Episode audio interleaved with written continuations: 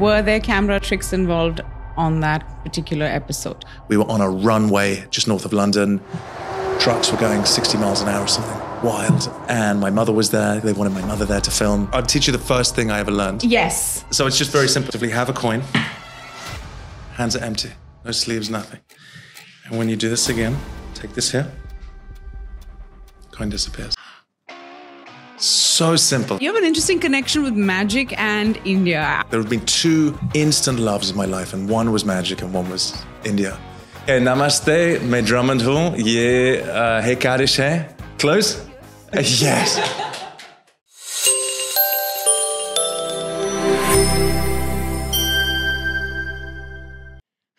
Welcome to another episode of Hey Karish. It's always a pleasure to have you back, and it's a pleasure to welcome guests into our home. Today, um, I'm so, so excited because I don't think I have ever had a one on one conversation in depth with someone that has a career that is this enthralling. So I'm very excited for you to meet my guest today.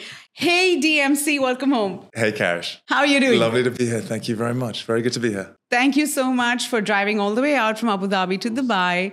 Dubai uh, roads giving you some trouble. It's very easy. No, no, Yeah. quick trip, little commute.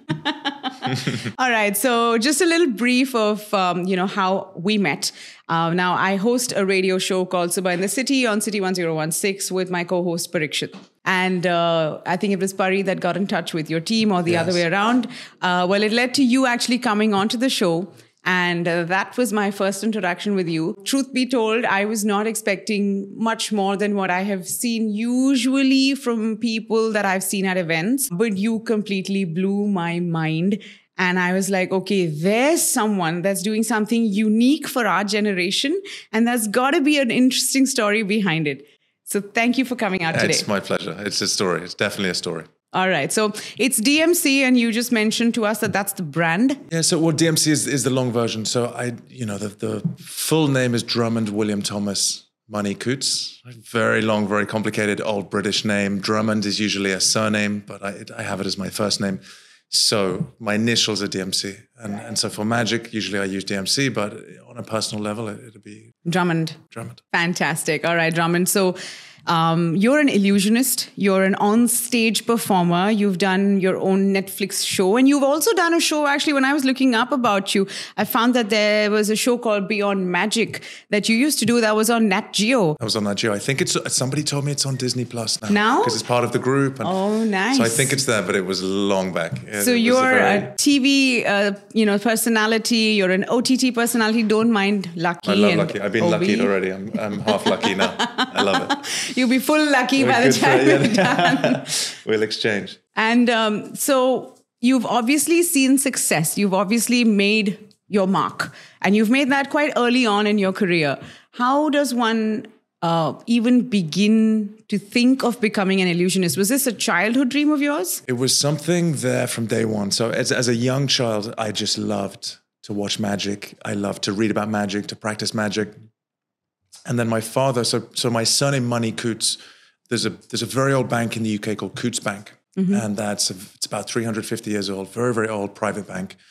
And that's my father's family. So Tom Coutts founded the bank in 1692. And then uh, we've basically, my father's side of the family have been financiers ever since. So generations of banking. And what's funny is when I was about eight years old, my father took took me to a magic shop, which was underneath Coutts Bank, where he was working. He worked there for 20 years. And it's just up from Buckingham Palace. And he had all these stories because, for example, um, the so the royal family famously bank with Coutts in, in the UK. And Buckingham Palace is very close. And once a week, there is a special black taxi that leaves Coutts and Co., the headquarters. It's bomb proof. It has special security, but it brings the cash from the bank to the palace for them to then give to the staff and whatever. There's all these very interesting stories around the bank. And I remember once he took us down to the vaults and all these very old trunks and you know the stories that come from a bank this old. But underneath the vaults of the bank, as you literally go into the underground, the metro station, there was a very old magic shop. It was a fourth generation, more than 100 years old. It survived World War One, it survived World War Two, and then very sadly, um, it went under in COVID. It was tragic. But he took me there. I was eight years old. It was called Davenport's. And I walked into the shop And I suddenly realized that I could learn to give people the sense that magic had always given me. So I could, that, that same giddy rush, that thrill of, of being a part of a piece of magic or watching magic, I could learn to almost be the drug dealer of that feeling, right? And I apparently I looked up to my father and I, I asked him very seriously, but why would anybody do anything else? If you could give this emotion to people, give this experience to people, why would I spend time doing anything else? And and it's it seems a very youthful opinion, yeah. but it's something How I've old really. Were you then? So I was eight. I was eight years you old. Were eight. I was eight years old, and I, and we bought the he bought me the catalog, and I memorized the catalog. I memorized every single trick that they sold, every deck of cards, the price of everything, and I bought a deck of cards, and then that began everything. And I've never, you know, when I try to explain it to people, it's like when you meet the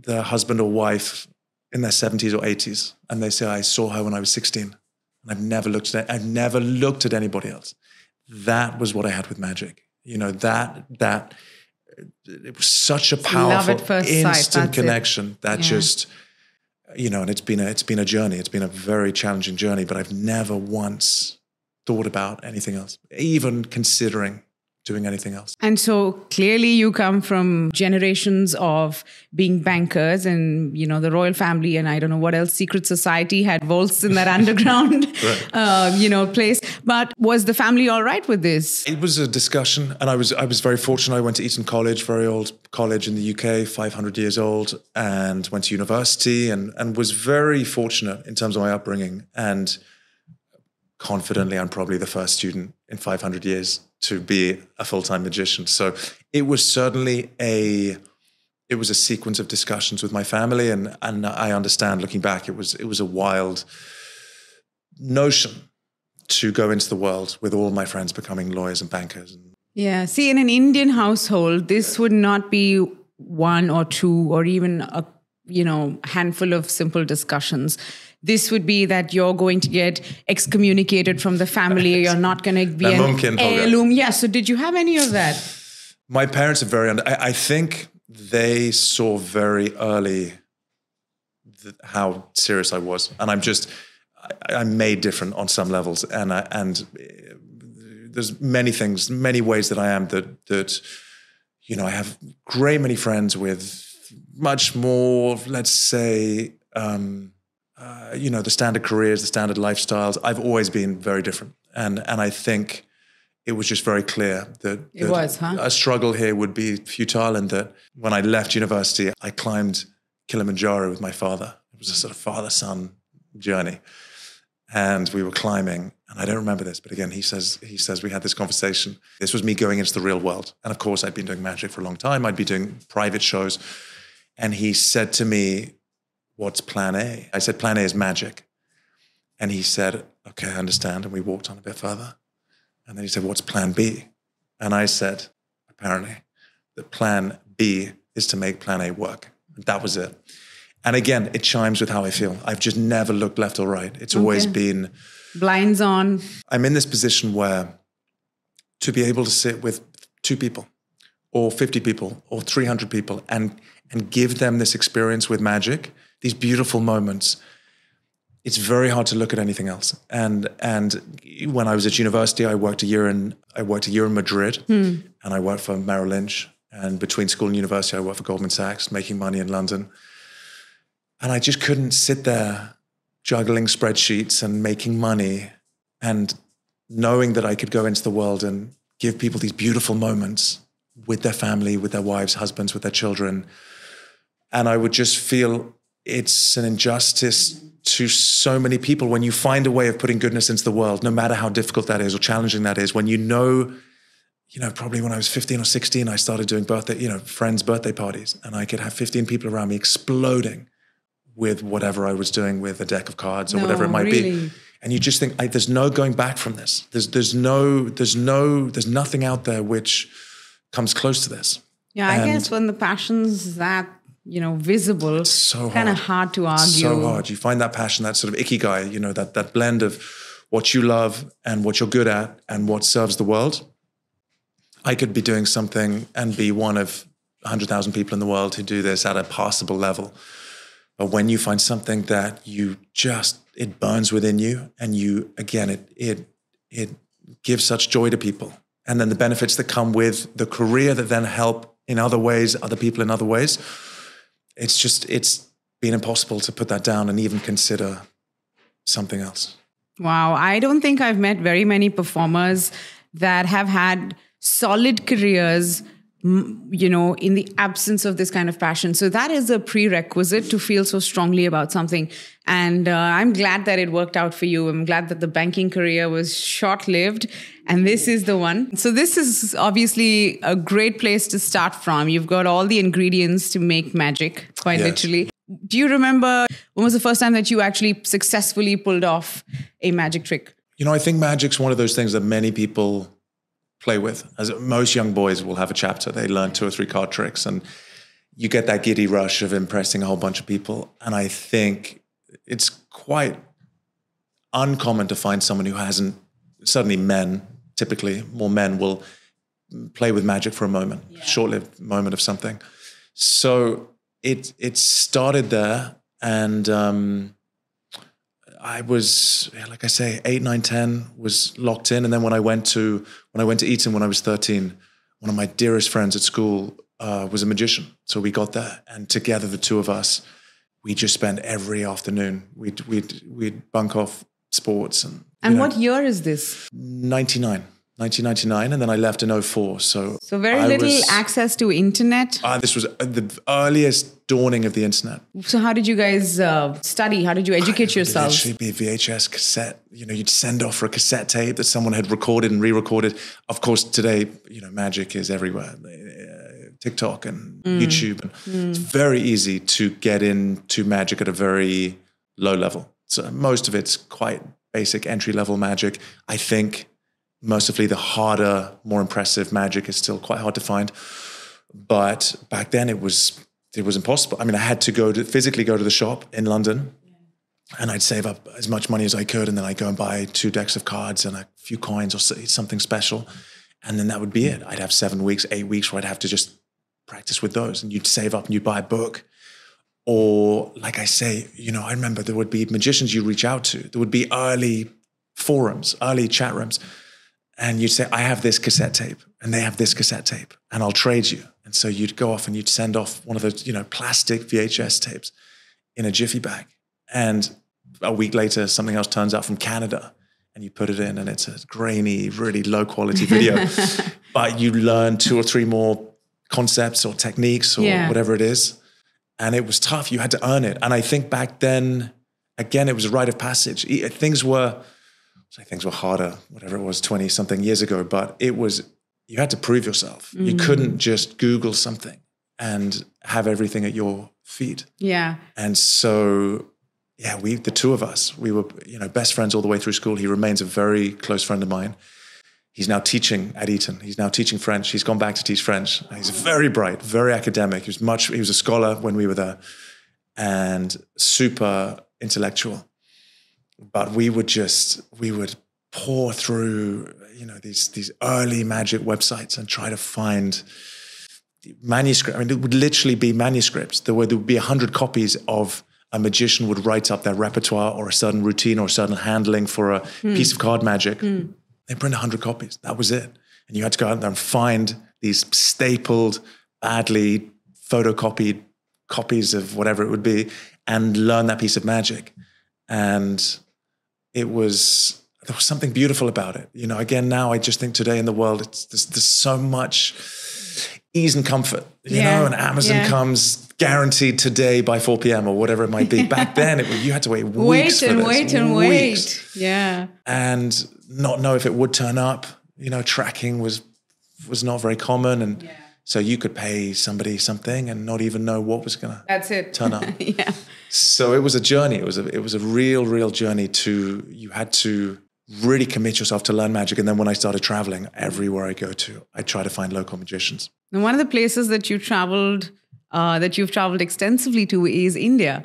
And you have uh, quite a lot of interesting, uh, you have an interesting connection with magic and India. I have noticed. Yes. Tell us about the, the India Jadoo, story. The Jadoo. Well, I just, so, like I said, I left school, went to work for Goldman Sachs. This was six months. Uh, a lot of people in the UK, you take this year between school and university, gap year. And so you go and you make as much money as you can, and then you six months you take off and you travel with a bunch of friends, and people go to South America or India or whatever. So I, my grandmother was always in love with India. She adored India, and I grew up looking at all her photo albums and pictures of the Red Fort and pictures of Udaipur and the lake. And I was the first choice, first choice for me to go to. So I worked at Goldman's. I did not enjoy Goldman Sachs. I did not enjoy that corporate life. Again, I'd already tasted what it was to create magic for people and to make meaningful money that way. You know, so when I was at Goldman's, I would leave the office and I would go to a private show and make good money. And so by the time I left, I I literally went from Goldman's and I probably landed in Delhi. I landed about two o'clock in the morning, two days later. And it was this stark difference between this clinical steel and glass office on Fleet Street in London, corporate environment where there's barely a piece of paper on the floor, to Delhi, you know, and Delhi is this beautiful chaos and the smells and the sights and the colors and the energy and and the middle of the night. It's very strange arriving in somewhere, arriving in a country that you've never been to in the middle of the night. You don't get a real handle. Everything feels more mystical and it's dimly lit and there's a there's that inscrutable magic to it. And so I remember I landed in Delhi with my friend George, and we went and we we were met by a family friend who my grandmother knew. My grandmother knew a man called uh, Jagat Singh Mehta. He was foreign minister in India, and uh, his son is my sister's godfather, and my father is his daughter's godfather, and so we're very very close. And so we went to stay at his uh, beautiful home in in Friends Colony and I just fell in love straight away. Again, like magic. There have been two instant loves in my life, and one was magic, and one was India. And there was, I, I think, I was explaining this to somebody a few months ago, and I said, you know, when sometimes somebody comes out of an abusive relationship, and the next person they meet, they marry. It's like you've been in this dark place with somebody for so long, and then the next person just is your salvation, and that's what it is.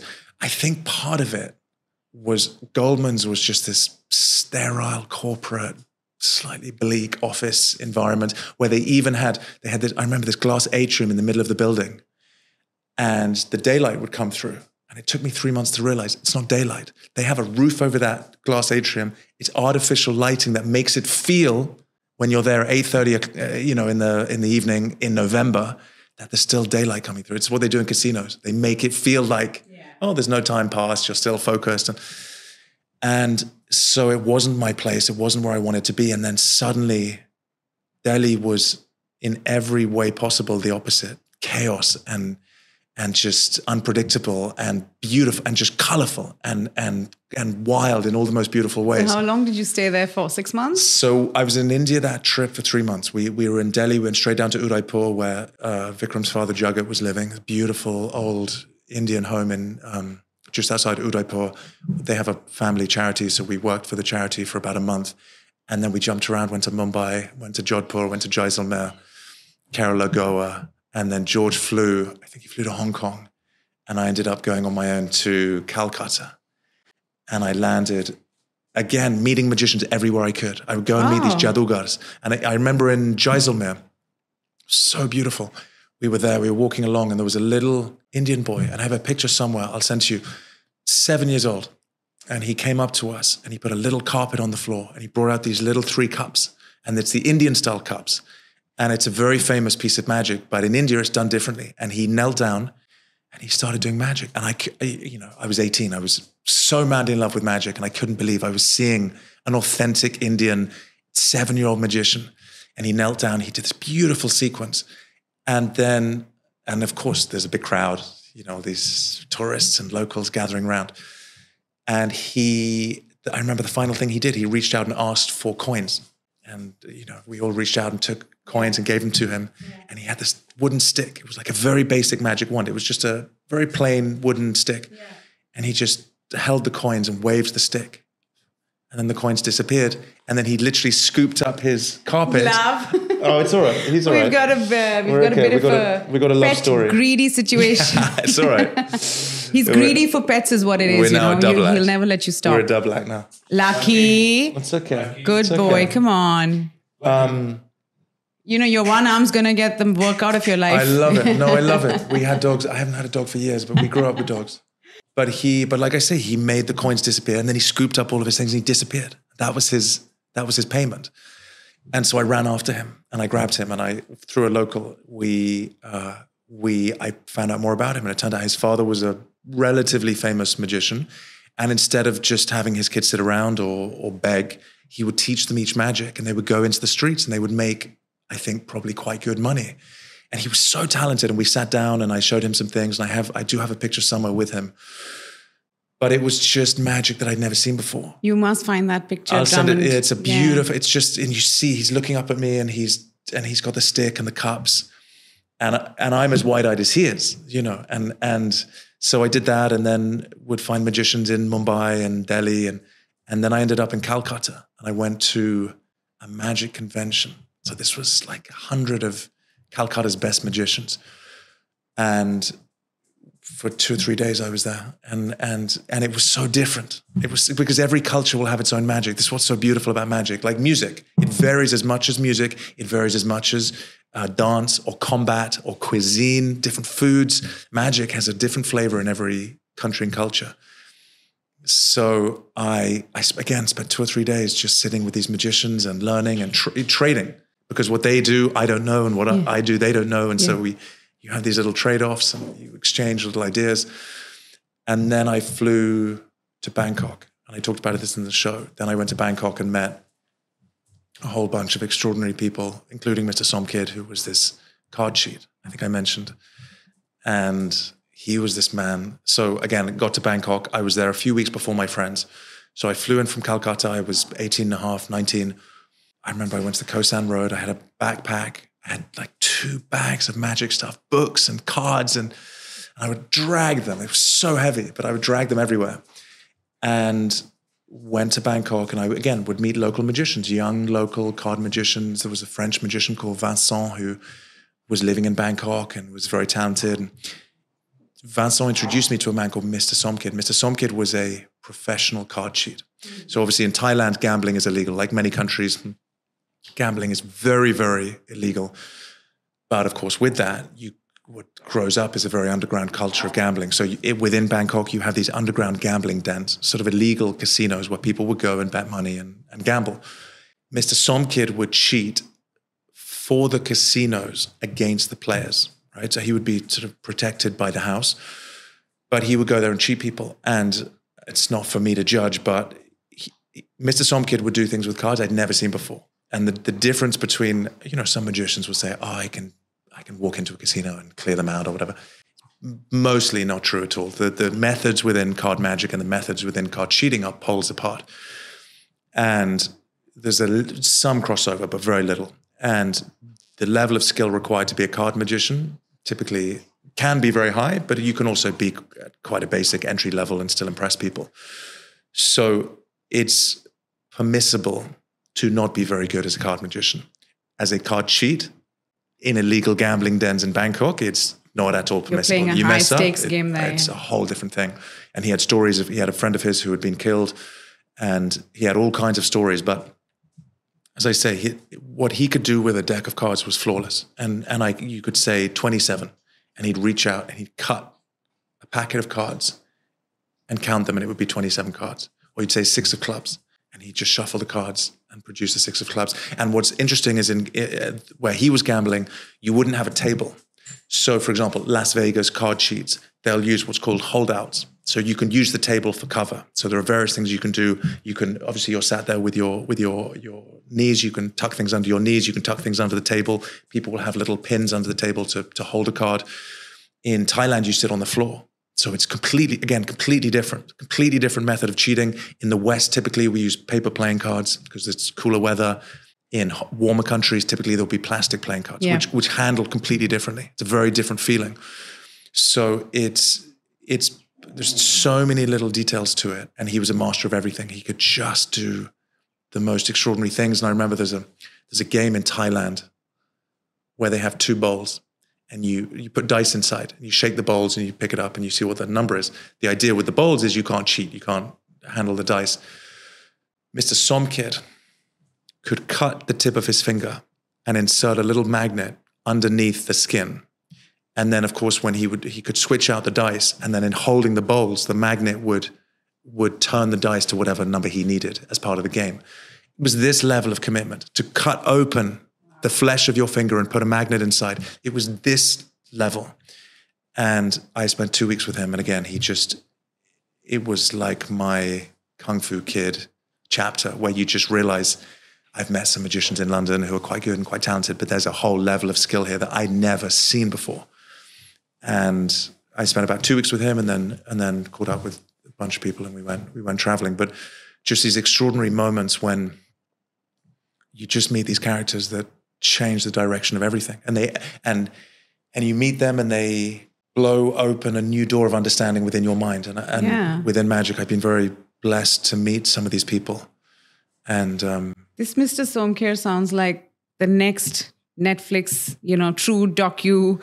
I feel like if Netflix is watching this, they need to find this Mr. Somkid and and then track down his full well, story. We, we went back. We went back when I had my National Geographic show. So when I went to, so then I went to London. I started as a professional, would do private shows, but then was approached by Nat Geo to make a special, and the special was called Card Shark, and I did very well for Nat Geo. It was a huge hit with them, and I wanted to start by exploring that world between a card cheat and card magic. There's, so, there's such beautiful history, characters, methods. all of this.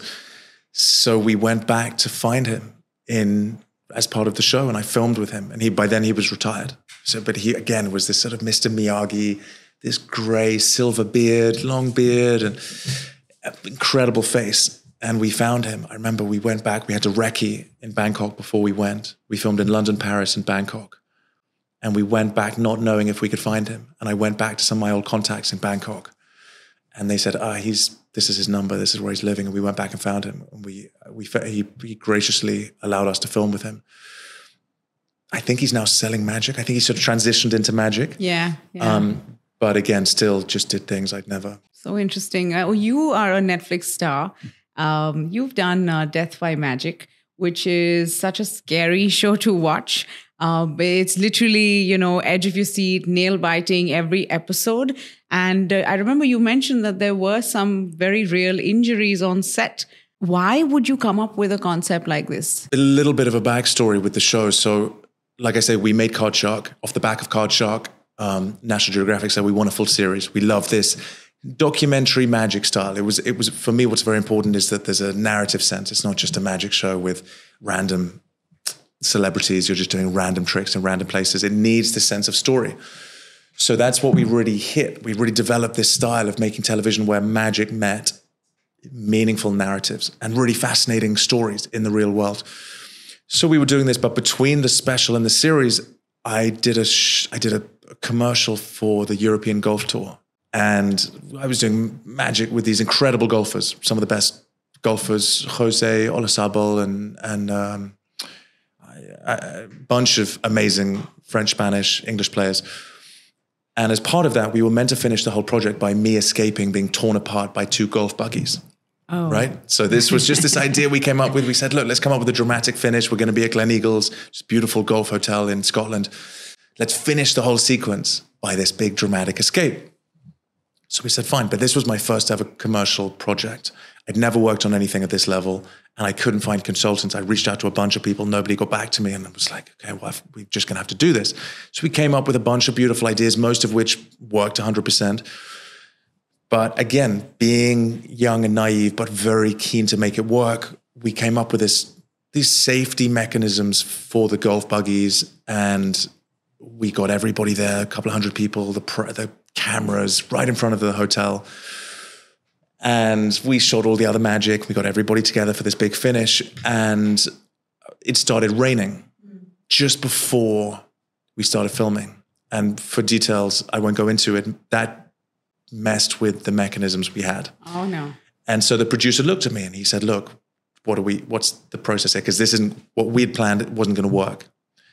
So, being a young, naive moron, I said, we'll do it for real. If the safety mechanism is going to, if it's not going to work, we just do this for real. And we didn't even really talk about it. He just said, he asked me once, Are you sure? I said, Yes, we can do this. And that was it. So we were suddenly doing this 100% for real with no safety mechanisms. Mm-hmm. And again, everyone's there, everyone's waiting. And basically, my I had handcuffs on. My elbows were attached to long ropes, which were tied to, two, to a golf buggy each, which was set off. They would start here, and then they whip past me and go in opposite directions. And I had to get out of the cuffs and the ropes before the ropes went tight. And one was in front of me, one was behind me. I was on my knees, and there was these coils of rope. And they, you know, we did the countdown and go. And the buggies, which had the brakes taken off, so they were fast, super fast buggies. They whipped past me and I was gauging from this coil of rope how much time I had. And I didn't want to get out with five seconds. I wanted to keep it quite tight. So I got the cuffs off, but then didn't realize as part of the rain, the ropes were now tighter. They'd tightened in the water. And so they were they were harder to get off my arms. They wouldn't just slip off. I had to really work them off. And so I literally I reached up, I got the cuffs off, I got this rope out of my hand just. And as literally the moment I let go of this rope, my right elbow was whipped up into the air and I got dragged off my feet and just dragged down the tarmac in front of everybody. Super dramatic. People are screaming. I stand up, there's blood everywhere. My clothes are shredded. The whole this side of my body is shredded, blood. And I think I stood up. I was so, it was such a strange moment. I stood up and I got the rope off and I bowed like I like like this was what we were meant to do. And I think you go into this traumatized state of mind where you, you just don't know what to do. And obviously, the footage was deleted; it was never used. But some people took photos; it got into the press. It was it was a it was a story. So then, when we made the Netflix show, one of my producers said, "Look, it's a great story. Why don't we revisit this?" Because it really gave me it gave me real problems for a couple of years after that. I would wake up and and hear the sound of the rope on the gravel and just go back to that moment and how close it was to both of my arms being attached to half ton golf buggies going at 40 kilometers an hour and dip, you know, and, and then you just can't even process what the human body does under that. And so when they say, let's do this again, you're like, yeah, okay, let's go. So I could see the merit in the story. And I knew that we, with obviously with National Geographic, we'd have better mechanisms in place, we'd have a better crew, better safety. But it was still a huge thing to confront. And so we made this episode, which is called Torn Apart, and you can see the final version. It's on YouTube. It's called, if you just look for DMC Torn Apart, you can see that version. And we revisited it instead of half ton golf buggies, they were seven ton trucks. We were on a runway just north of London trucks were going 60 miles an hour, something wild. And my mother was there. They wanted my mother there to film. That episode went crazy. And it's and it was a super viral, it, crazy in those days. This was 2013, 2014. Very viral episode for them. And then off the back of that, Netflix then came. And I think they were in development with a sort of prank comedy magic show. And they were exploring magic. And they said, well, okay, we, let's move in a different space. This is amazing. Can you do more of this?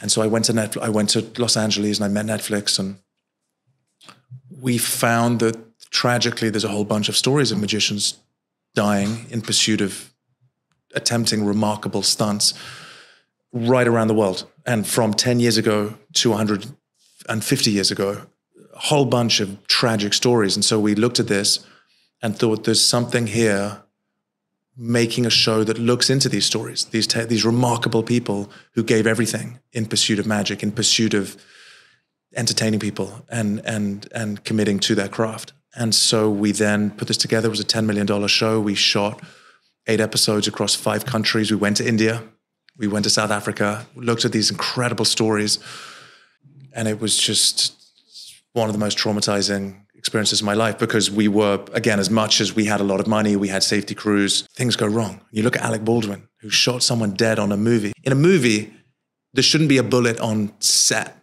let alone loaded into a gun, let alone, there's a whole sequence of events. People, call, people talk about the Swiss cheese theory. I don't know if you know this, but in aviation, they talk about the Swiss cheese theory, which is effectively when, when a sequence of minor things happen. So, for example, when there's a hole in a piece of cheese, and there's another hole, another hole. But when those holes line up and you can see through the cheese, that's what happens in many cases for a perfect disaster. So in aviation, they talk about this when a leaking fuel tank combines with a frayed cable, and, and there's a whole there's three or four little things, but they come together to this this absolute perfect Yeah, storm. I'm sure my husband knows about this. Is this a, this is right? So people, so I've heard it's in aviation, but I'm sure in many different things, you know, all kinds of areas of life. But this happens, and again, Alec Baldwin, it's unthinkable that a bullet, a live round, should be on a set. With magic, we allow ourselves certain levels of deception and safety and mechanisms and techniques. But at the same time, we've got every single stunt has 100 people that have to be utterly convinced. So you're not bringing in actors and giving them money. You're, everybody would be wheeled in, and I would walk out like it's a live as a live performance, like it would be on stage. And you have to convince them. So we are against it at a level that no movie comes close to. And under that kind of pressure, when you're jet lagged, you know, we'd shoot, we shot six episodes back to back, 10, tra- 10 shoot days with a travel day in between. Everybody's jet lagged. Things are forgotten. Things uh, didn't arrive in time. The venue's fallen through. The weather's holding everybody up. And so you just get these, you get these days where just pretty basic things happen. And we did eight stunts. And again, people think it's Netflix, it's this, it's television, it's all Yeah, there, there, the there are comments that say that, you know, uh, there's people that believe, and not just with this show, but in general with magic or illusions on TV, it's like, you know, it's editing. I'll never believe it until I see it in real life. Sure, for sure. So, so what do you what do you do with that? Or you just take it with a pinch of salt? No, no, I, I understand it, and I get it. I completely get it. And there's absolutely all manner of TV shows that lean into that, and um, it's not something you can ever, as a magician, that you can't really prove it otherwise. yeah, People yeah, are going yeah. to take their opinion; they take their opinion. But we just, I think, out of the eight stunts, three of them I had to go and see paramedics for various things, for cuts, for smoke inhalation, burns. We did two stunts with fire, one in Udaipur, one in Los Angeles. Both stunts, we had horrendous mistakes in rehearsals, very seconds away from life changing injuries kind of mistakes. None, neither one was on camera, but terrible accidents. People were fired immediately. People sent home the next day because of how basic these mistakes were. And, um, it was just it was it took me months to wind down from that because you're just living at this level where you pull off one stunt and nine days later you know and i'm cuffed underwater in a car filled with uh, you, you- the miami stunt i'm cuffed to in inside a car and they put a, basically a fireman's hose in the car and it's filled up with water and i have to get out of the car and it's horrendous and the water's moving up like this and there's chains around my neck and chains around my hands around the steering wheel and you pull that off and you have 10 minutes of celebrating and so they go straight up, okay, you can you can say no comment. yes But were there camera tricks involved on that particular episode? No? No. No that live audience we had this we were in the middle of miami on the beach. There were a bunch of people on camera but there were 400 people standing there with iphones cameras and whatever. So no we that was again you know if we if we shot in a warehouse and we closed everything off and we brought in 50 people and we did we did it five times you go okay fine we're going to get one of the, you know it doesn't matter. But again what we you know what we put ourselves into as a as a production you're fully in public there's no screens hiding you anybody can come past with a drone or a long lens camera or an iphone they can walk around the back and film something put it online um, that one specifically we were wide open and I, and part of my emotional reaction at the end of that was basically the fact that no one had slept in three days. The car wasn't even holding water. There was no one on that. We had 120 people working behind the scenes on that one shoot where I'm in the car and the car fills up with water. I have real issues with water like that anyway, but nobody, nobody on the crew knew how to watertight a car. And so 20 minutes before we're shooting, the car's not holding water. So we, the only method we could, and, and then we did one rehearsal, and when we opened the doors, the hinges bent, so then they wouldn't even close properly. So we couldn't even close the door to keep the water in. This is all happening 30 minutes before we meant to shoot. And so they said, right, get that forklift, drill holes in the doors, and pull cables through. And so those doors are being held in position by cables that are going under my legs. And the only way those doors are opening is if the cable, the, the forklift operator pushes the button in, in time. And it was chaos from top to bottom. Everybody was screaming at each other. Nobody had slept in three days. Just nothing was working. And part of my reaction, partly was the, the the cuts and the blood and the adrenaline of doing it, but a huge part of it was the release because it was the most unthinkable. The 20 minutes before, nothing was working, and we were basically going to have to either cancel the whole thing or come back at another time for maybe another $200,000 or whatever it would have been to rent a beach with 120 crew and cameras, and and it was just so intense. When I pulled down the cloth and I'm standing there, and everybody's going crazy, I just knew we'd done it, and I knew that it wouldn't, it wasn't, it hadn't been perfect, and a whole bunch of things we could have done better. But fundamentally, we'd got it in the bag, and then I didn't even realize I had blood on my hands and my face for a couple of minutes. I go and I hug that. There's a lady that I hug, and then she has a denim jacket, and she has this blood hand on the on the back of her her jacket. But again, that was just one moment where there's so much that goes on behind the scenes and and of course we allow as magicians we are there's a uh, it's a great magician in the UK called Derren Brown who's a mind reader mentalist and a great a great quote of his he says we are we are inherently dishonest but we're always honest about our dishonesty right so we, look we use all manner of things as magicians right psychological physical dexterity sleight of hand all manner of things but fundamentally, you're chained up in a car that is being shut with cables, right? From a forklift that's 50 feet away. He can't see me. Um, I'm on fire. And, you know, again, in rehearsals, we got it wrong and nobody was near me when I was meant to be extinguished. I mean, there was nobody near me. The people we had holding the fire extinguishers who were meant to put me out were audience members who we'd asked the day before to come and put on a jumpsuit and squeeze a fire extinguisher at me. These are not trained people. Why would you take a chance like that with your life? Because this is the chaos, this is the chaos of television, and people just think, oh, you've got months, and you just do a read. No, you're on set.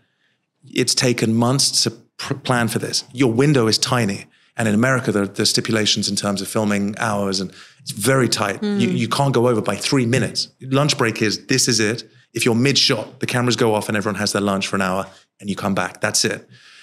Um, so so these are unbelievably chaotic days. Wow. Um, I mean the the, the fire one. By, by way of just a final example, I was in a jumpsuit, and when you're set on fire, you I had two layers of basically fleece that they they soak overnight in freezing cold safety gel. So I basically in the middle of the night, we were shooting at like midnight in the middle of this field in outside Los Angeles. I basically had to strip naked, put on fr- uh, two layers of fleece in freezing gel, freezing gel, and then put on a jumpsuit. And then they basically, you go up to the, I was chained up to this post and then set on fire. Again, you think there's some clever Hollywood. No, they take Zippo fuel and just slosh you in Zippo fuel. That's it. You smell like a Zippo lighter. They just cover you in flammable fuel and and that's it. And we did a rehearsal and then I went back to get on my next because obviously the safety, the jumpsuit is trashed. Go back to get my ne- my other uh, jumpsuit, and it's two sizes too. I can't even get it over my waist. And this is it. We're done. We've got 200 people waiting. We've got 150 crew. We're in the middle of nowhere, and the safe and it's these tiny things. Which you just need one of these. And so there was a whole bunch of screaming, and somebody was forced to take the jumpsuit I just used to wash and tumble dry it at literally someone's home. They said, go to someone, knock on someone's door, give them however much money they need, and force them to wash and dry this. We need this back in 40 minutes. And we got it back. And the one that I use in the show is that jumpsuit. And um, it's just things like this. Again, TV, you sit on the sofa, you think, oh, it's so gentle and it's no, it's chaos from from sun up. I don't even know why you did this. Now I'm hearing all this, and I'm like, come on, no amount of money is enough. You're doing this for some kind no, of madness. No. It is. It's a form of. Well, look, you know, to be approached by Netflix and offered an opportunity like this was a remarkable thing, and and and you're working with incredible people. Uh, it's like anything. Like you're yeah. setting up a business. yeah. You know. Um, it was a remarkable project. But I'm not a magician, and if they came to me, I'd do it. Right, okay? this the is thrill it. of it no, is something is else. It's, yeah, it's a beautiful th- now, uh, journey. Now, now, you're the things about you that are most amazing are that how come this didn't happen before? Like, how come I haven't uh, seen someone in our own generation that is this passionate about um, you know doing what you do? How come I haven't met someone who's a resident magician here in Abu Dhabi. You're you're in the UAE, and that's a first time as well, isn't it? First time in the GCC. I mean, really, first time in the in the history of really the Middle East as a region, as we discussed within Islam, within Islamic culture. The notion of magic has certain taboo connotations to it. It's not like in the, in in English. In English, magic has 57 definitions, from the very good to the very bad, from voodoo to the magic of a Buddhist monk in the Himalayas, to the magic of a little girl at Disneyland, and the magic, all, all different styles. As I have been told within Arabic, seher refers to black magic, and that's it. There's no, there isn't a lighter side of that word. It just means, it refers to um, voodoo, effectively, within the Quran. It's all wrapped up within jinns and spirits and has these very heavy connotations, which means that magic as a form of entertainment hasn't really developed at all because it's so the, the whole idea of magic is so weighted which makes perfect sense and again when you travel around the world this is the beauty in india you have jadoo you have jadugars there's a beautiful history of performing magicians and the indian rope trick and yeah. all these incredible performers you go to Mexico, magic is again witchcraft. We went to a witchcraft market called Sonora Market where you can buy potions and hexes. You can buy a, a, death curse. You can go to visit a witch and give the name and the photo of somebody you want to put a death curse on, and she, you pay her money, and she'll get her feathers and her her little uh, you know powders, and and she'll do this. Yeah, I have so many questions. So many questions, oh, right? But but so but that's a form of Mexican magic, and we explored that for National Geographic. We went and, and met some very strange people. Um, but it's what's beautiful again about magic, and in this specific part of the world within Islamic culture, magic has carried this certain interpretation to it. And it's been my ambition since since COVID and and uh, various things happened and and there was a change of plans and I thought, well, what could be more wonderful than come to this incredible part of the world and not challenge that? I don't wish to dispel any existing notions, but I would like to introduce culturally this beautiful style of magic, which to this moment, there's been a few magicians here and there at a restaurant, but at the wider level, mag- the magic that I do is almost completely unexplored. And I just, the, the notion of being here and helping to develop that. And God willing, one day, you know, I think it's absolutely possible to elevate magic everywhere here, to do it in a way that hasn't been done. I, I go to Las Vegas and I feel my soul dying inside of me, you know, to, to go to Vegas and you just see so much of it. And I just, it's, it's, um, it's not a wholesome place. And the, you know, it's the home of magic, but to me, it's the least magical place on the planet. It's drinking and excess and gambling and sort of dark forces. And I, I just, you know, magic in Vegas is sort of slightly locked in that 1980s Vegas style. And I just think there's such a, an opportunity here to elevate magic into this beautiful space, new space, more elevated, more refined. And the show that we have at the at the Emirates Palace is a is a reflection of that. It's it's exclusive and it's beautifully presented, and the theater is like nothing anyone's ever seen before, and it's a whole new take on what I think is this quite outdated Vegas style of magic. We were there. You invited us, and so my husband Chandran and I and um, you know, our parents, his parents were there. So I remember we walked in there not really knowing what to expect. And because I had met you before that, I knew that you brought a sort of old world charm, you know, to what you do. Uh, but honestly, you know, from the first thing that you did, which was these things that you made us Indian, right? The Indian story. It yeah. was so beautiful, yeah. and um, and everything sit exactly as it was meant to. Of course, I'm guessing you've had now years of experience with working with people and, you know, with a lot of these things. But for us, we're experiencing it pretty much for the first time, you know, in so many years, live and actual in person performance.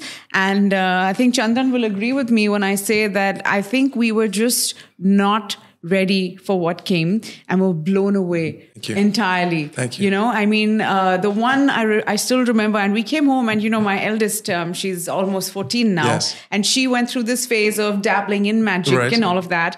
And so when we came home and I told her all about it, and she was like, no, no, no, I I think I know how he did that one. I know how he did that one, you know? Yes. And I was like, there's no way to figure this out. You gave me a book, a random page someone called out, Yes. and I pulled out a word, and then you figured out the word with some random deck of cards that was, it was too many unconnected elements that led to the perfect connection between question and answer. Well, I, th- I think that's what I'm what I'm most proud of with the show is is is the layers to it. You know, and you go and see some magic, and and it's it's A to B. Take something, vanish it. Take your ring, and it vanishes, and it's in this fruit. That's it. And what's so lovely when I constructed Impossible, the show, is that I wanted to weave everything in. So you have these callbacks, and this moment 20 minutes ago, suddenly this moment, and the choice. This lady mentioned something, and he, this chap mentioned something, and suddenly it all weaves together, and you realize the relevance of everything. And it's been this, you know, this long con. I've been, I've been getting everybody in the right position for the big, for the big finish.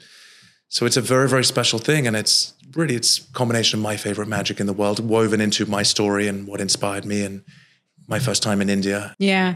Yeah. I'm guessing for anyone that's watching this episode and they're in the UAE, you know, the next time they mention the word magic around their phones, and then the next time they use their phones, their Yes. phone's going to show them ads of your show, Impossible. Because that's what's ha- been happening to me. Oh, is it? It's Because we've been in conversation interesting. and my phone's been popping up, you know, ads of you. I've Oh, been seeing them more and more. Okay. That's some kind of magic Yes. as well This is the Google magic. right um well so sorry when you just you know you just turned right now for an instant Yes. and i noticed the the tattoo again Tattoo. what does it say i've forgotten So it's Hosla, Hosla, Pyar, Vishwas.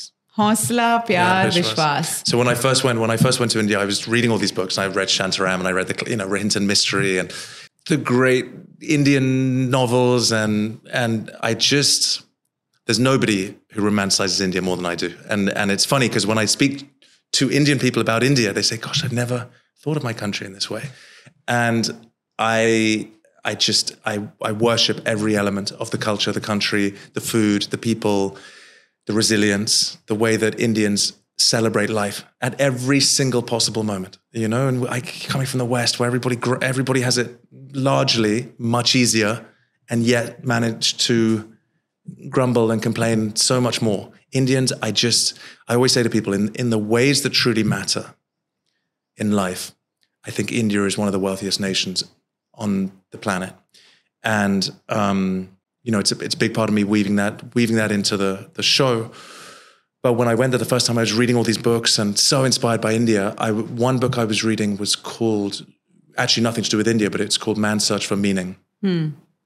which is a beautiful book, and it's cool. It's by a man called Viktor Frankl, who was a Jewish prisoner. He went to four prison camps in World War II. He came out. He lost his mother, his father, his brother, his pregnant wife, everybody and he wrote this book and it's this it's a book about finding meaning through suffering. And it's ju- it's a very short book. It's called man's search for meaning. It's very commonly voted most top 20 most influential books of the 20th century. Very powerful book. Logotherapy is his study of meaning. Logotherapy. And and he wrote this book and i was and i was reading this and it really I zoomed out, probably much too much for a 19 year old, but I was thinking about life in the broader sense. And I just thought, I want to live by principles. I don't want to be pushed. And when I hit 25 or 40, suddenly all my whole value system changes. I want to have principles that I would adhere to for my whole life. And so I sat down, I really thought about what would be three elements that I could never say. I've I've changed a little bit on this. I three mantras. And so I wrote three phrases. And then I spoke to my friend Mohammed, who lives in Udaipur. And I said, brother, if you would capture each one of these in a phrase, well, in a, in a word, Hindi word, what would they be? And he said, Hosla Pyar Vishwas. So then I, when I was in London, I, I just, I tattooed it. And it's the little bit of India that I, I carry with me. And I just, you know, my dream, I think I said, when COVID hit and I ended up in, I went to India, I flew to India beginning of 21 there was that little window. Do you remember when when India started opening cricket matches and weddings, and the whole world said Yes. India's the first nation to beat COVID. and of course, it was way too early. But there was that little window, and I spoke to my visa. I had this great visa man in London, and I said, "Could I get a ticket to to India? Because I'm just London is so bleak and so dark and, and so uh, whatever." He said, "Yeah, I can get you a visa." So we worked it out, and I did all the paperwork, all the testing, and I flew to India. And I was at the I was at a hotel. I was at the St. Regis in Mumbai, and I had to do 14 days in one room. And it was the 14 days where everyone was saying, "Oh, India's done it. India's beat COVID." And then, of course, literally the day I come out, it, Mumbai just starts to tick up, and then and then a week later, literally within a week or two, Mumbai shut down, and we a bunch of us went to Goa. We went down to Agonda, and there were 12 or 15 of us, really some of my dearest Indian friends. We were in Agonda, and then Goa shut down. 50, Goa was 50% positivity. So 50% of people taking tests were positive. And so Goa just shut down. I've never, we would be on mopeds going through parts of India, which are usually just packed with people, and it boarded up. We ran out of fuel. We couldn't get fuel. We had to siphon from someone else's moped. Couldn't get water. You could, everything shut down in Goa. And so with my girlfriend at the time, we then flew to, we flew to Mumbai and then Mumbai to Chandigarh. And then Chandigarh, we just jumped in a car. We went about four hours north of Shimla and we went up right up into the mountains to a little place called Jibhi. And I am very confident I will die in Jibhi. It is the most, I mean, in the sense that that's where I want to spend the end of my life because, sorry, sorry, it's where I see myself hmm. seeing out this life because I've never seen a place more immaculate, more beautiful, fresher, cleaner, purer. The, the, the river water, the green grass, the flocks of sheep, and the Pahari people with their smiles. The, you know, I noticed Pahari people, typically their resting face is a smile. It's hmm. very interesting. You go to London, you go on hmm. the underground, everybody's resting face is like axe murderer face, Yeah. right? You Yeah. walk around, everybody's so glum and downcast. You, and, you know, cities, it's tough and whatever. Pahari people just, their eyes are kind. Their mouths typically turn up as they approach you. They are, they look 20 years younger than they are. Their skin is so fresh. And they're just pure souls. And I just, the people we met, we'd stay, we'd, you know, we'd stay somewhere for a week or so and then move and then move. And this was the peak of Delta. And we just thought, let's just hide, let's just get away and just ride out this wave. Half a million people, I think, catching COVID every day in at that peak. And we just said, look, let's see this out up here. And it was just the most exquisite, beautiful, spiritual place. And again, we're walking through the forests, and every 300 yards, there's a little shrine in a little tree. They've just put this little bits of ribbon and little statue, little tiny statues. And it was just, I'd never conceived of, forget India, a place in the world as pure and as beautiful as this. And so that I would, as I say, I would love to. I know in Uttarakhand, you can't, as a foreigner, you can't buy property.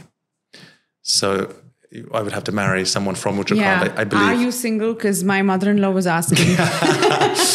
I'm presently single. All and, right. And This is much it. too busy for distractions at present. Hmm. So getting the show ready and launching everything here, I'm, I'm just, I'm so, I've been so focused on on all of this. But um, yeah, India, India again, like magic. I, the second I landed, it hit me, and I will be there. I will go back as often as I can. Part of the beauty of being here, as much as I adore this part of the world, Yeah. is that India is on the doorstep. It's Yeah. two hours, two and a half hours to Mumbai. yeah. So I want to start doing those. That's nice. I feel like I not only know your past and present, I know your future as well now.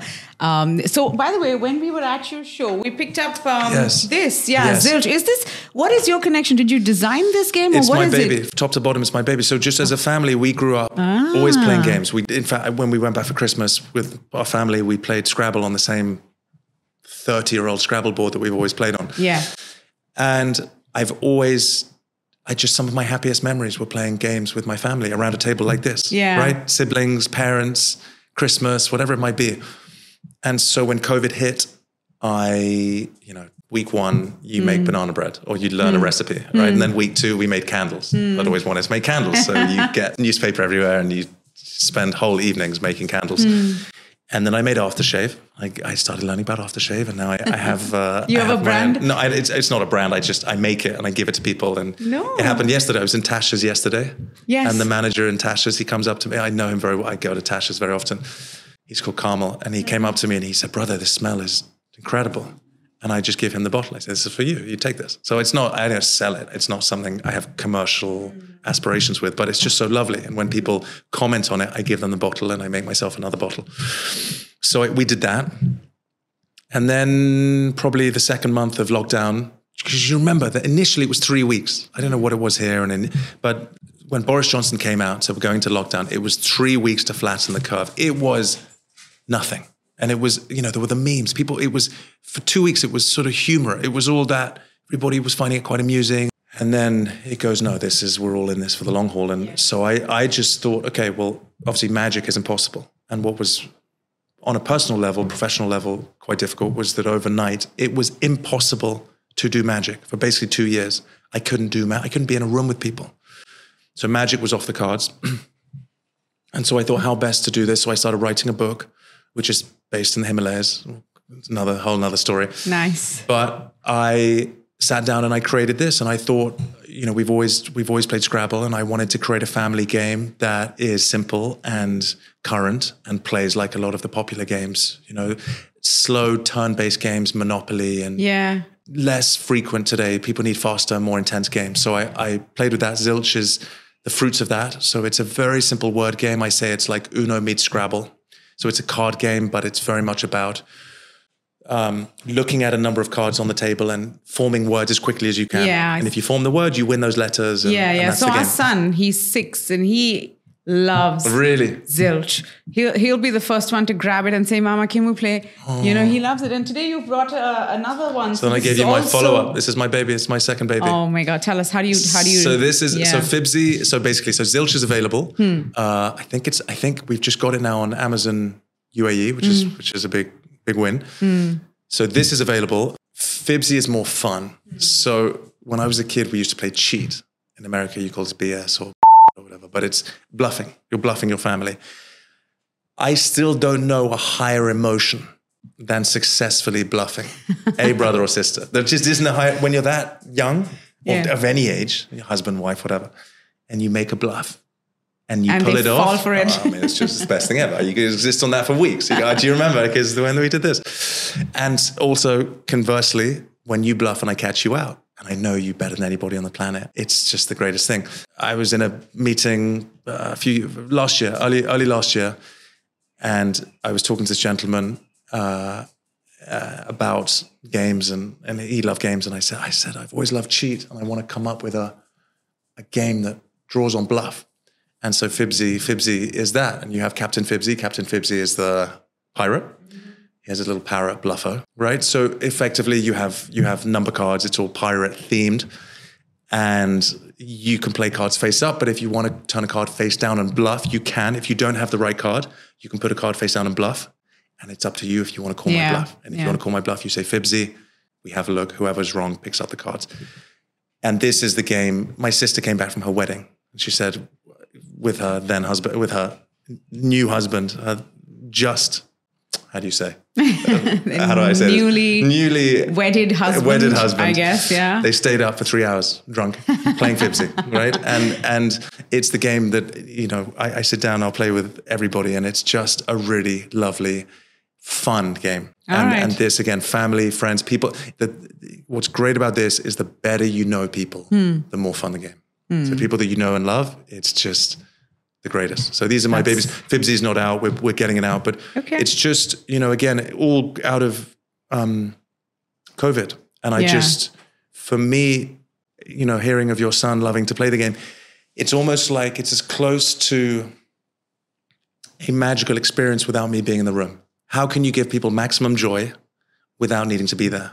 Have them play a game together. And so I have, so Fibsy is the new one. I have another game, the next game, which is a chess inspired card game, which is my third. And then I think I'll, I'll finish that chapter. But Nice. three games. And it's just, it's such a lovely thing. You people send stories and photos and they said, look, we, in fact, there was a, there was a German family who came to the Emirates Palace November, I think, and I gave them Fibsy.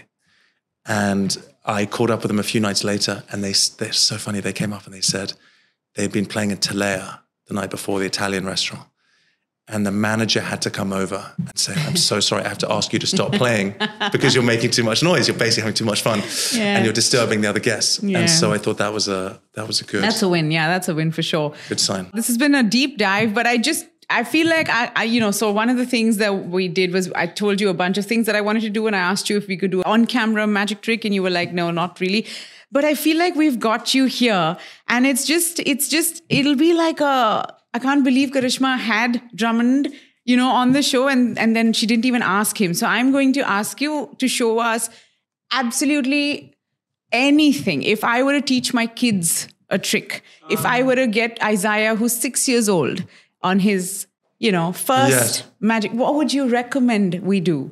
A coin trick, a card trick? Um, in terms of learning magic, it's very very basic. Yeah. Well, one of if I, I'll teach you the first thing I ever learned. yes. So this is the issue with magic. It's this ever-changing Rubik's Rubik's cube because, again, twenty years from now, children won't know what coins are. Playing cards are disappearing. I talk about this in the show. That I say to people, "What's your card? What's the what card are you thinking of?" And the lady said the seven of popcorn. For clubs. Did I tell you this? no. somebody said this uh, literally the other day. It was obviously they meant the seven of clubs, but it looks like a little bit of popcorn. And it's simply the fact that people have play cards now. They don't play traditional playing cards in the way that uh, 50 years ago, everybody played cards all the time. You'd know the Jack of Spades, the Queen of Diamonds, all of these cards. So it's ever changing. And of course, iPhone magic is now a very big thing. People do magic with iPhones. Um, but this was the first trick I've learned, and it is it's very simple. Please, please confirm this is not in the show. I don't open with this as a piece of magic. No, this no, is not no. a reflection this of. is just on my insistence, uh, and I just feel like we have to have a little bit of magic uh, that Drummond leaves us with, and this is purely for Isaiah, who's a six-year-old boy, who's my son. Your not part bacho. of the impossible. Your My bacho. bacha, my little bacha. So this, so it's just very simple. You you effectively have a coin, and uh, and nothing here, right? You take the coin, you tap it in your hand. Hands are empty, no sleeves, nothing. And when you do this again, take this here. Coin disappears. All right? So simple, so beautiful, so vow. I What's feel so silly. very simple very very simple but it's it's this is the simplest simplest How am I gonna jabber. so all you do hmm. Is you have it here right so th- th- there's elements again you can do this at a very simple level but again it'll give you a little insight into magic when it's uh, the nuance of magic because you can pick this up and do this once right so for example i could pick this up make it vanish and that's it but some people would cotton on to exactly what I just did. I've now lost it. Would cotton onto it, right? Because all that's happening uh, on a on a level of technique, all I'm doing is I'm sliding it off the back of the table. That's it, right? But of course, you make it look like But I think pick it it's the way you do it. It's not just the sliding no. off So of this is it. So this is it. So like I said, like a lot of magic, you can do this at a very simple level. You could just pick it up and make it vanish. But a lot of people would instinctively they go, well, okay, well, it just came off the bag. Some people would work that out very quickly. Um, what's lovely about this is you condition people a few times. So you tap it and you tap it on the table. So you get them used to you picking the coin up, right? On the final time, again, you want a little time delay. If I, if, for example, if I do this, if I pick up the coin and it vanishes, you know that this is three inches away and I just did it. What you want to do is get physical and time misdirection. So, for example, when you do it twice, pick it up, tap it on the table. Do it once, get people used to it. Do it again. Tap it here, tap it there, whatever. On the on the third time, you reach out. You all you do is you just your your thumb is slow to get in position, so you literally slide it off, and you just come up like this, right?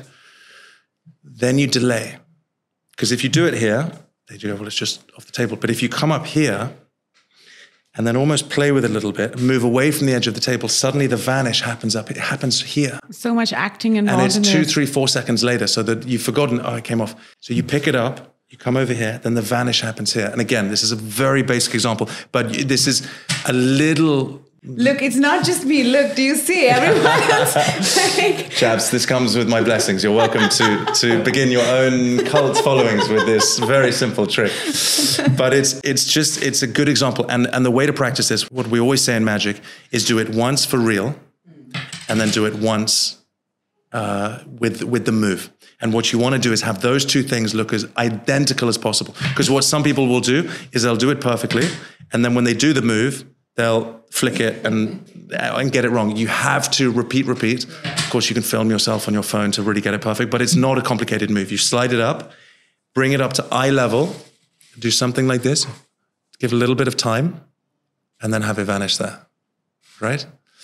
So little Torasa, Torasa Jadu. This is amazing. You know, I, I by the way, speaking of card games, because you mentioned that as well, I know that we do a lot of card games. We have Yes. a game, a family game called Stop the Bus, which we play the most. Yes, of course. Have you heard of it? I've heard of it. this. if you were ever invited to our house for a game night, Yes. uh, would you cheat? So Are you?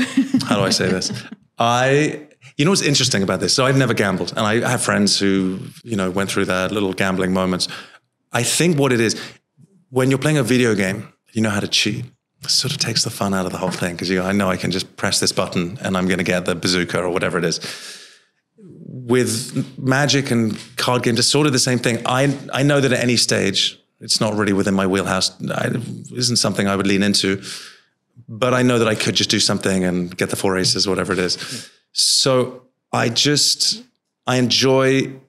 This is why Fibsy is so fun because Fibsy is not about the cards; it's about you. So you learn the once you've learned the rules, it's much more about the players. This is the joy. You're in each other's heads, and then you start double bluffing, and you start triple bluffing, and you start telling them, "Say Fibsy," because I've just put down. Tell me Fibsy because I've just bluffed, and Yeah. you start playing these games. So I I play games to me, the games that are more psychological, I find more engaging. Mm. Less the games where it's, I don't know, there's that physical element to it. Because hmm. again, not that I would, I just, it, it's not something I enjoy, I've ever really enjoyed that much. okay. And when I, in fact, when I left school, I went to the London Gaming College and I trained to be a croupier, three months to be a croupier. So I trained in blackjack and roulette, I chipping up the numbers, the statistics, the, every element of roulette. And again, it's you sort of see how the sausage gets made, and so you just walk into a casino now. You just you know that the odds are so so against you. Mm-hmm. It's just you're just throwing money into the wind. So no, it's not something that I, you know, I guess at the core level, everything pales in comparison to magic. Is you know the joy of this is this. Magic is just, as I said to my father way back then. You know, it's like it's just nothing else. So typically, that's that's where I sit with that. Nice. Okay, one last thing before we Please. let you go is because you love Hindi as much as you do, I'm going to say some sentences in Please. Hindi and uh, let's see if you know what I'm saying. Okay. Okay? Okay. All right. So, um, first up, मेरा नाम Drummond है.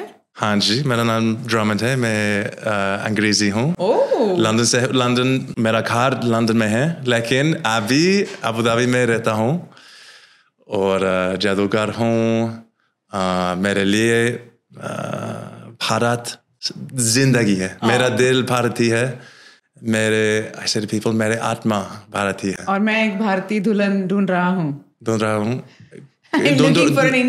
ढूंढ रहा हूँ। हम देखेंगे। हाँ?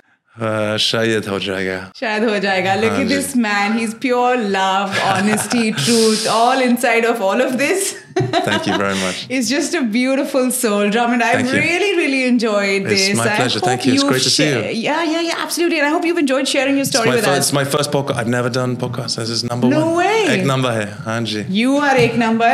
Thank you for coming. Thank you. And uh, I think Chandran and oh, there's Izzy. That's Hi, um, Izzy. she's my Ah, the- almost 14 year old Okay. Isabel. Hi, everybody. That's Emilia. Oh, you have the full she's team. 10 and a half. And that's Isaiah. Isaiah, Isaiah, how are you? do you remember this game? Look here. What's in Mama's hands? Do you like this game? Yeah. Zilch uh, Zilch. So this is Drummond who's created Zilch. This is Haan his game. He made it. It's my game.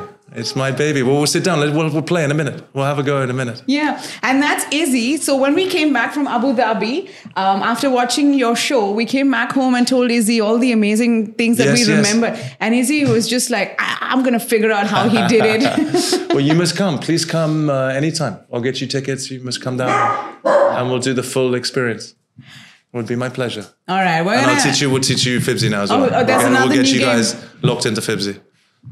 All right, okay. I think it's time for uh, us to go hang out with the family now. love it. Thank you for coming in, Drummond. pleasure, my pleasure. Jaldi This milte was hain. so much fun. Absolutely. हम जाने ही नहीं देंगे अभी आपको. हाँ, बिल्कुल. हाँ, you're staying with us now for a few days. For sure. Kuch din. Keep watching Hey Karish. We have new videos that come out every single Friday. This is the second season, and we're bringing you guests that are just so incredibly interesting. You don't want to miss out on any one of these shows. Drummond, Thanks, Karish. I'll see you Namaste. soon. Namaste. Jaldi milte hain. This is Drummond, and you've just seen me on Hey Karish. Okay, namaste. मैं Drummond हूँ. ये uh, Hey Karish है. और uh, uh, कृपया like, subscribe, follow करना. Close? Uh, yes.